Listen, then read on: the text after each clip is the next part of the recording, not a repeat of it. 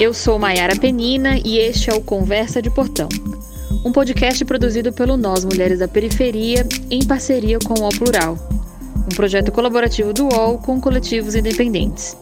Semanalmente, nós ouvimos a opinião, análise ou história de mulheres sobre notícias que são importantes para nós quase um ano inteiro sem a escola, um ano inteiro sem ver os amigos, um ano sem a rotina de sair de casa todos os dias. A gente sabe que a escola é muito mais que a sala de aula, que a gente também está preocupado com a segurança alimentar, com a saúde mental e com a maior exposição à violência doméstica das crianças, porque a escola também serve como um escudo protetor das crianças e famílias. A condição das nossas crianças, quando elas não têm acesso à escola, é que o que elas têm é a rua. E muitas vezes é uma rua que não é a rua que acolhe, é a rua que mata.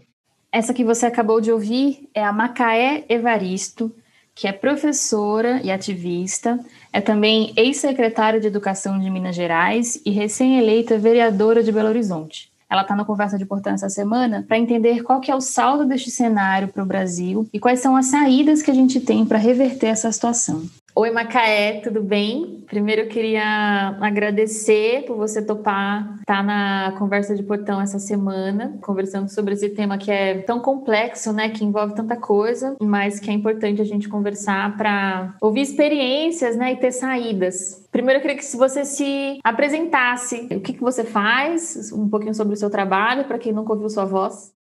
Primeiro, eu quero agradecer pelo convite, por estar aqui nessa conversa de portão. Adorei o nome do podcast. O primeiro, dizer assim, que eu acho, ah, nossa, adorei, adorei demais. Que é o que bem a gente gosta de fazer, né? Conversar um pouco ali com as mulheres na vizinhança. Na educação, eu fiz várias coisas. É, eu falo, eu fiz ali de produção completa, de estagiária em escola, professora, de anos iniciais, dos anos finais, alfabetizei adultos. Eu trabalhei com educação escolar indígena, coordenei um programa de implantação de escolas indígenas aqui em Minas Gerais e atuei como formadora de professores indígenas em vários lugares do Brasil e fui secretária de educação em Belo Horizonte, fui secretária da SECADI no Ministério da Educação, que é a Secretaria de Educação Continuada, Alfabetização, Diversidade e Inclusão, foi extinta pelo atual governo, né? E fui secretária de Estado de Educação de Minas Gerais. Então, tem aí uma, uma trajetória e agora estou traçando outro caminho. Eu fui candidata a vereadora né, e fui eleita vereadora em Belo Horizonte. Então, entrar na política, porque eu falo que mulheres negras, a gente, o que que a gente bem faz é política, todos os dias, né? A começar na conversa do portão. Mas a gente precisa ocupar os lugares, né? Ocupar esses lugares institucionais. Então, eu resolvi fazer essa caminhada aí com o coletivo para ocupar esses lugares também aí na Câmara de Vereadores e Vereadoras de BH. Massa, ótima história para a gente fazer essa conversa. Eu vou começar te perguntando, fazer uma pergunta bem difícil, mas é para a gente conversar e ampliar. Não é uma pergunta fácil para começar, mas acho que pode ser o ponto de partida, né? A gente está desde março sem aulas presenciais, né? Acho que a maioria das escolas está funcionando no Brasil, né? Cada uma do seu jeito, mas as crianças não estão indo para a escola fisicamente. Qual que é, na sua avaliação, qual que é o saldo que a gente tira disso com tanto tempo sem ir para a escola? Eu acho que pensar esse impacto significa também a gente olhar um pouquinho antes da pandemia. Porque no nosso país, o direito à educação foi uma construção muito dura e muito difícil. A República Brasileira não foi pensada para todos. Então, lá no início da República, as mulheres, as pessoas negras, elas não tinham direito ao voto, mas não é que elas não tinham direito ao voto, elas não tinham direito à educação, à saúde, as infâncias negras não eram pensadas como infância, o que se tinha, não é? É, o que se pensava, eu gosto de lembrar da Carolina Maria de Jesus, que ela fala que nas fazendas não haviam escolas, mas havia enxadas em abundância. Ela está falando do interior de Minas Gerais, lá no início do século XX. Então, a, a educação pensada para a maioria da população, para os pobres, para a população negra, era a, a contenção dos corpos para as mulheres. Né? E essa contenção por meio do trabalho, do trabalho bruto, é, nenhum, nenhum pensamento de garantia do direito à educação. E a gente teve que lutar ao longo do século XX todo para garantir a ampliação e a universalização do acesso ao ensino fundamental. Eu acho que a gente precisa pensar a pandemia nessa conjuntura de desconstrução da escola pública. Então, é dramático, porque a gente não vai ter nenhuma coordenação do ponto de vista nacional da política educacional no país. E em muitas redes, professores e estudantes, eles vão ser deixados à sua própria, vou dizer assim, à sua própria sorte. Uma boa parte das iniciativas que nós tivemos no país, elas passaram por, por tentativas de oferta educacional com mediação tecnológica, seja TV, TVs públicas, né? e internet. E aí, eu acho que a gente vive em 2020 uma cena muito próxima lá do, do que a gente está falando do início do século XX. Porque quando você pensa a oferta educacional e, de certa forma, esquece, desconsidera que a maioria dos estudantes das escolas públicas não tem acesso à internet banda larga, e muito menos tem um computador, é, um computador por família, um computador por aluno. No geral, as famílias têm um celular e às vezes nem é um smartphone. Então, quando você acha que essa oferta vai se dar dessa forma, você já está deixando de fora muitas crianças.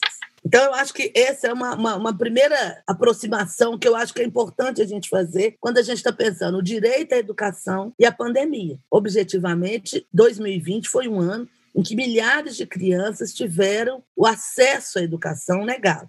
A outra questão é o diálogo, a escuta das próprias crianças e dos próprios educadores, porque a gente está vivendo muito aqui. Eu estou falando muito de, eu tenho que falar também muito de Minas Gerais e da cidade que eu vivo, né? Muito pouca escuta das famílias e muito pouca escuta dos profissionais. Porque veja bem, as crianças, né, eu falo, nas condições mais duras, as crianças aprendem.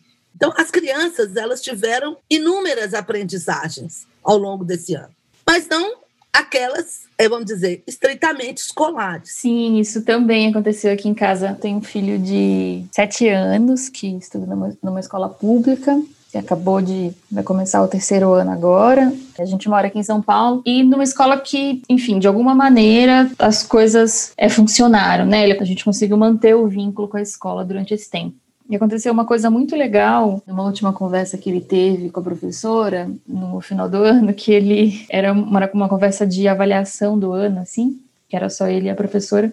Ele vestiu o uniforme para falar com ela, assim, vestiu o uniforme para ligar o tablet para conversar com ela. Achei isso bem fofo, assim, de alguma maneira. Ele queria se sentir ali conectado com a escola, né? Ir para a escola, ainda que seja aqui na sala de casa. E aí na conversa eu ouvi ele dizer e listar várias coisas que ele conseguiu aprender durante o ano, né? Ele disse isso, que muito triste ficar longe da escola e não ver os amigos, mas que ele conseguiu aprender algumas coisas. E ele citou alguns aprendizados, tanto com a gente em casa, com os pais, tanto com os professores, inclusive com o professor de educação física. Eu achei isso muito legal, assim, né? Porque não, não necessariamente foram aprendizados, digamos, escolares, mas ele conseguiu tirar alguma coisa disso. Então, assim, a escola, ainda que fechada, a gente tem o privilégio de, de estar numa escola que não parou. É, o que, que, você acha que, com tudo isso que a gente viveu, né, quais são os aprendizados que a gente já conseguiu ter durante esse ano? Né? Como que a gente pode caminhar a partir disso agora? Então, eu acho que o desafio é como é que as nossas propostas e as práticas, né, as políticas a serem construídas, vão dialogar com as experiências do vivido, com os conhecimentos construídos por essas infâncias e por essas juventudes? Eu, me parece que o que a gente tem mais legal no Brasil, até de experiência, né, passa por programas de educação integral. Nós estamos comemorando aí 10 anos do decreto que criou, por exemplo, o Mais Educação, que foi uma iniciativa indutora de política de educação integral, então que pensou na ampliação do tempo dos estudantes em atividades educativas. Eu penso que a gente precisa pensar isso para um futuro breve. Dizer, se a gente vai efetivamente garantir para essas crianças que ficaram esse ano privadas do direito à educação, é preciso a gente pensar numa perspectiva de ampliação do tempo, é preciso a gente pensar numa perspectiva de alargamento dos saberes e dos conhecimentos, inclusive para a gente dar conta de incorporar essas experiências vividas. É preciso que a gente dialogue também com as inúmeras perdas que essas crianças e que esses jovens sofreram. Não é simples para todos nós que estamos vivendo essa pandemia. A gente sabe O que está acontecendo com a gente emocionalmente? A gente se manter de pé, se manter inteiro, é um exercício cotidiano. É um exercício cotidiano.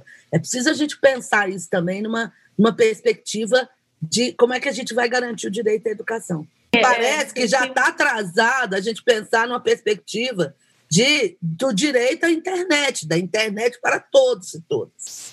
Passe livre, internet, que nome que queiram dar, mas estudantes, né? Estudantes, profissionais da educação, professores, educadores, famílias precisam ter acesso à internet. Porque, assim, ainda que a gente está vendo que a vacina está chegando aí, eu não sei em que tempo né, isso vai se processar. É preciso avançar do ponto de vista de pensar os espaços escolares. Talvez essa seja uma grande é, também lição. Esse modelo de escola, de prédios escolares, fechado nele mesmo, será que isso fará, faz sentido nesses novos tempos? Não é preciso, como nos ensinou mais educação, pensar em ocupar os territórios, pensar como territórios educativos mais do que só o espaço da escola, né? Então, pensar projetos educativos por território que conectem professores, artistas, é, o pessoal do esporte, agentes culturais.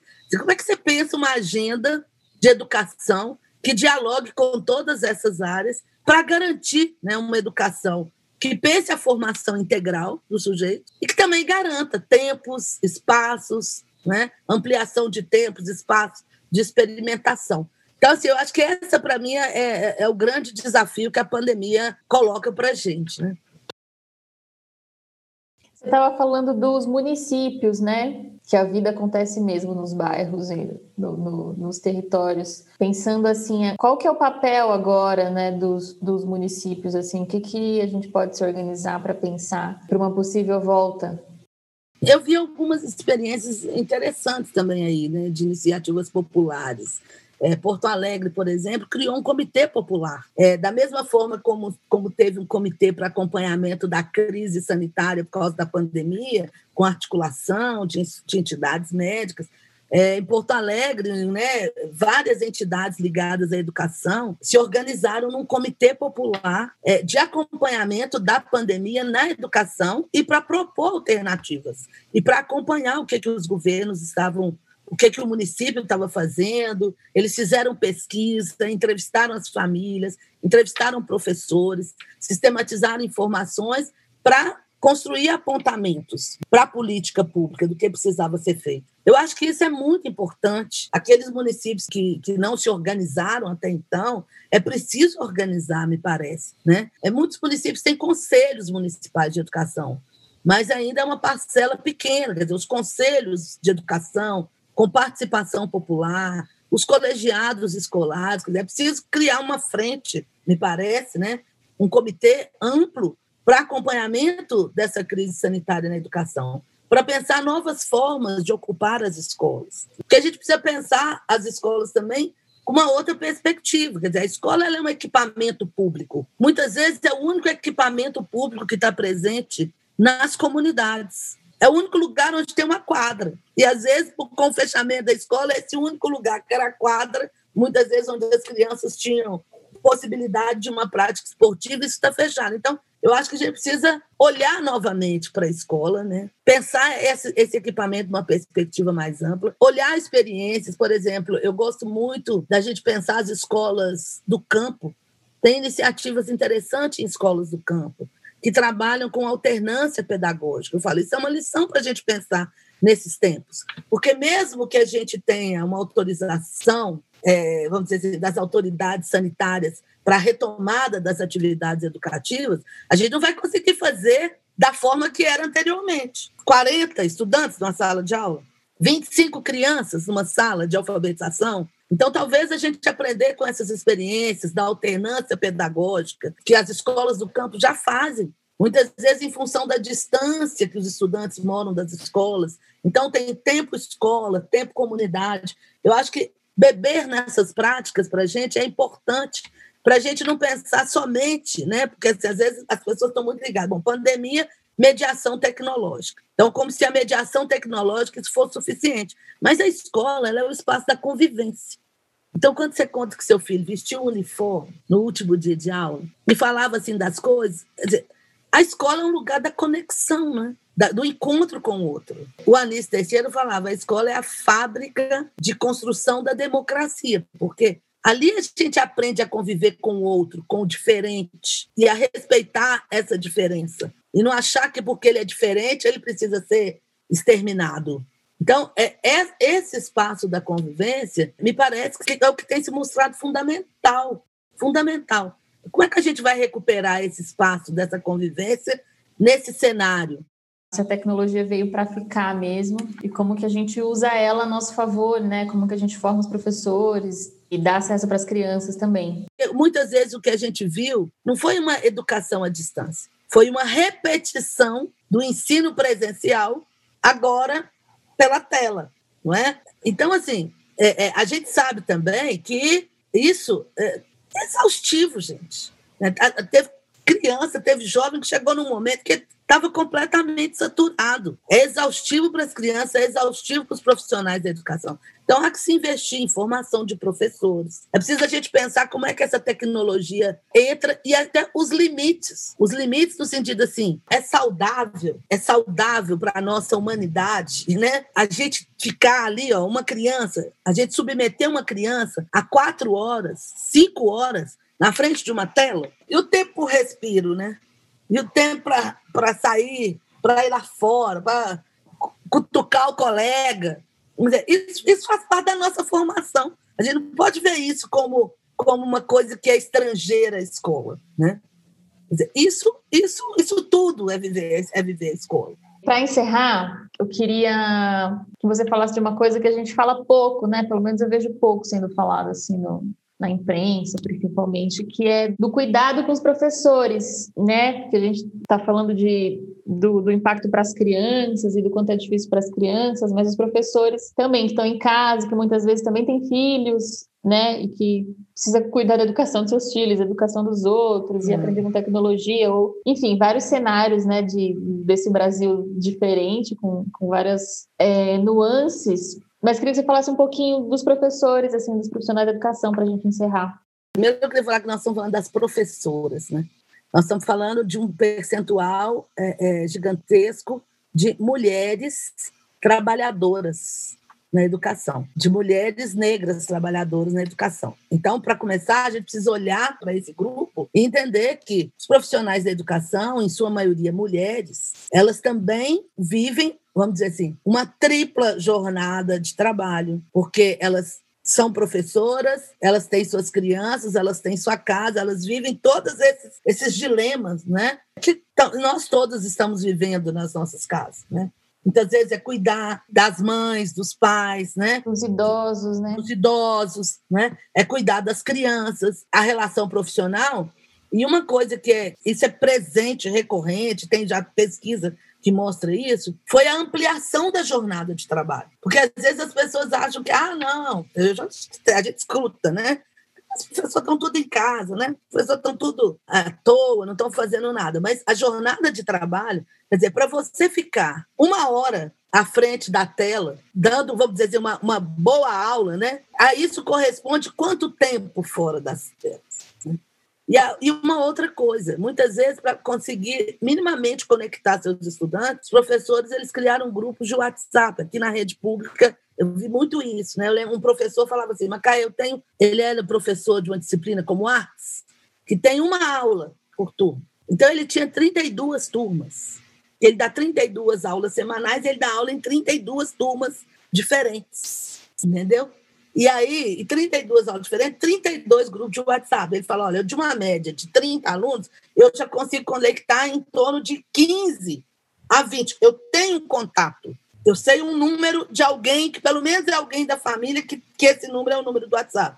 Agora, as pessoas, eles falam comigo, meia-noite, às vezes o menino manda mensagem e fala: olha, agora que o meu pai chegou em casa, o senhor pode me mandar isso assim, assim, entendeu? Então, essa é a condição que os profissionais da educação estão vivendo também.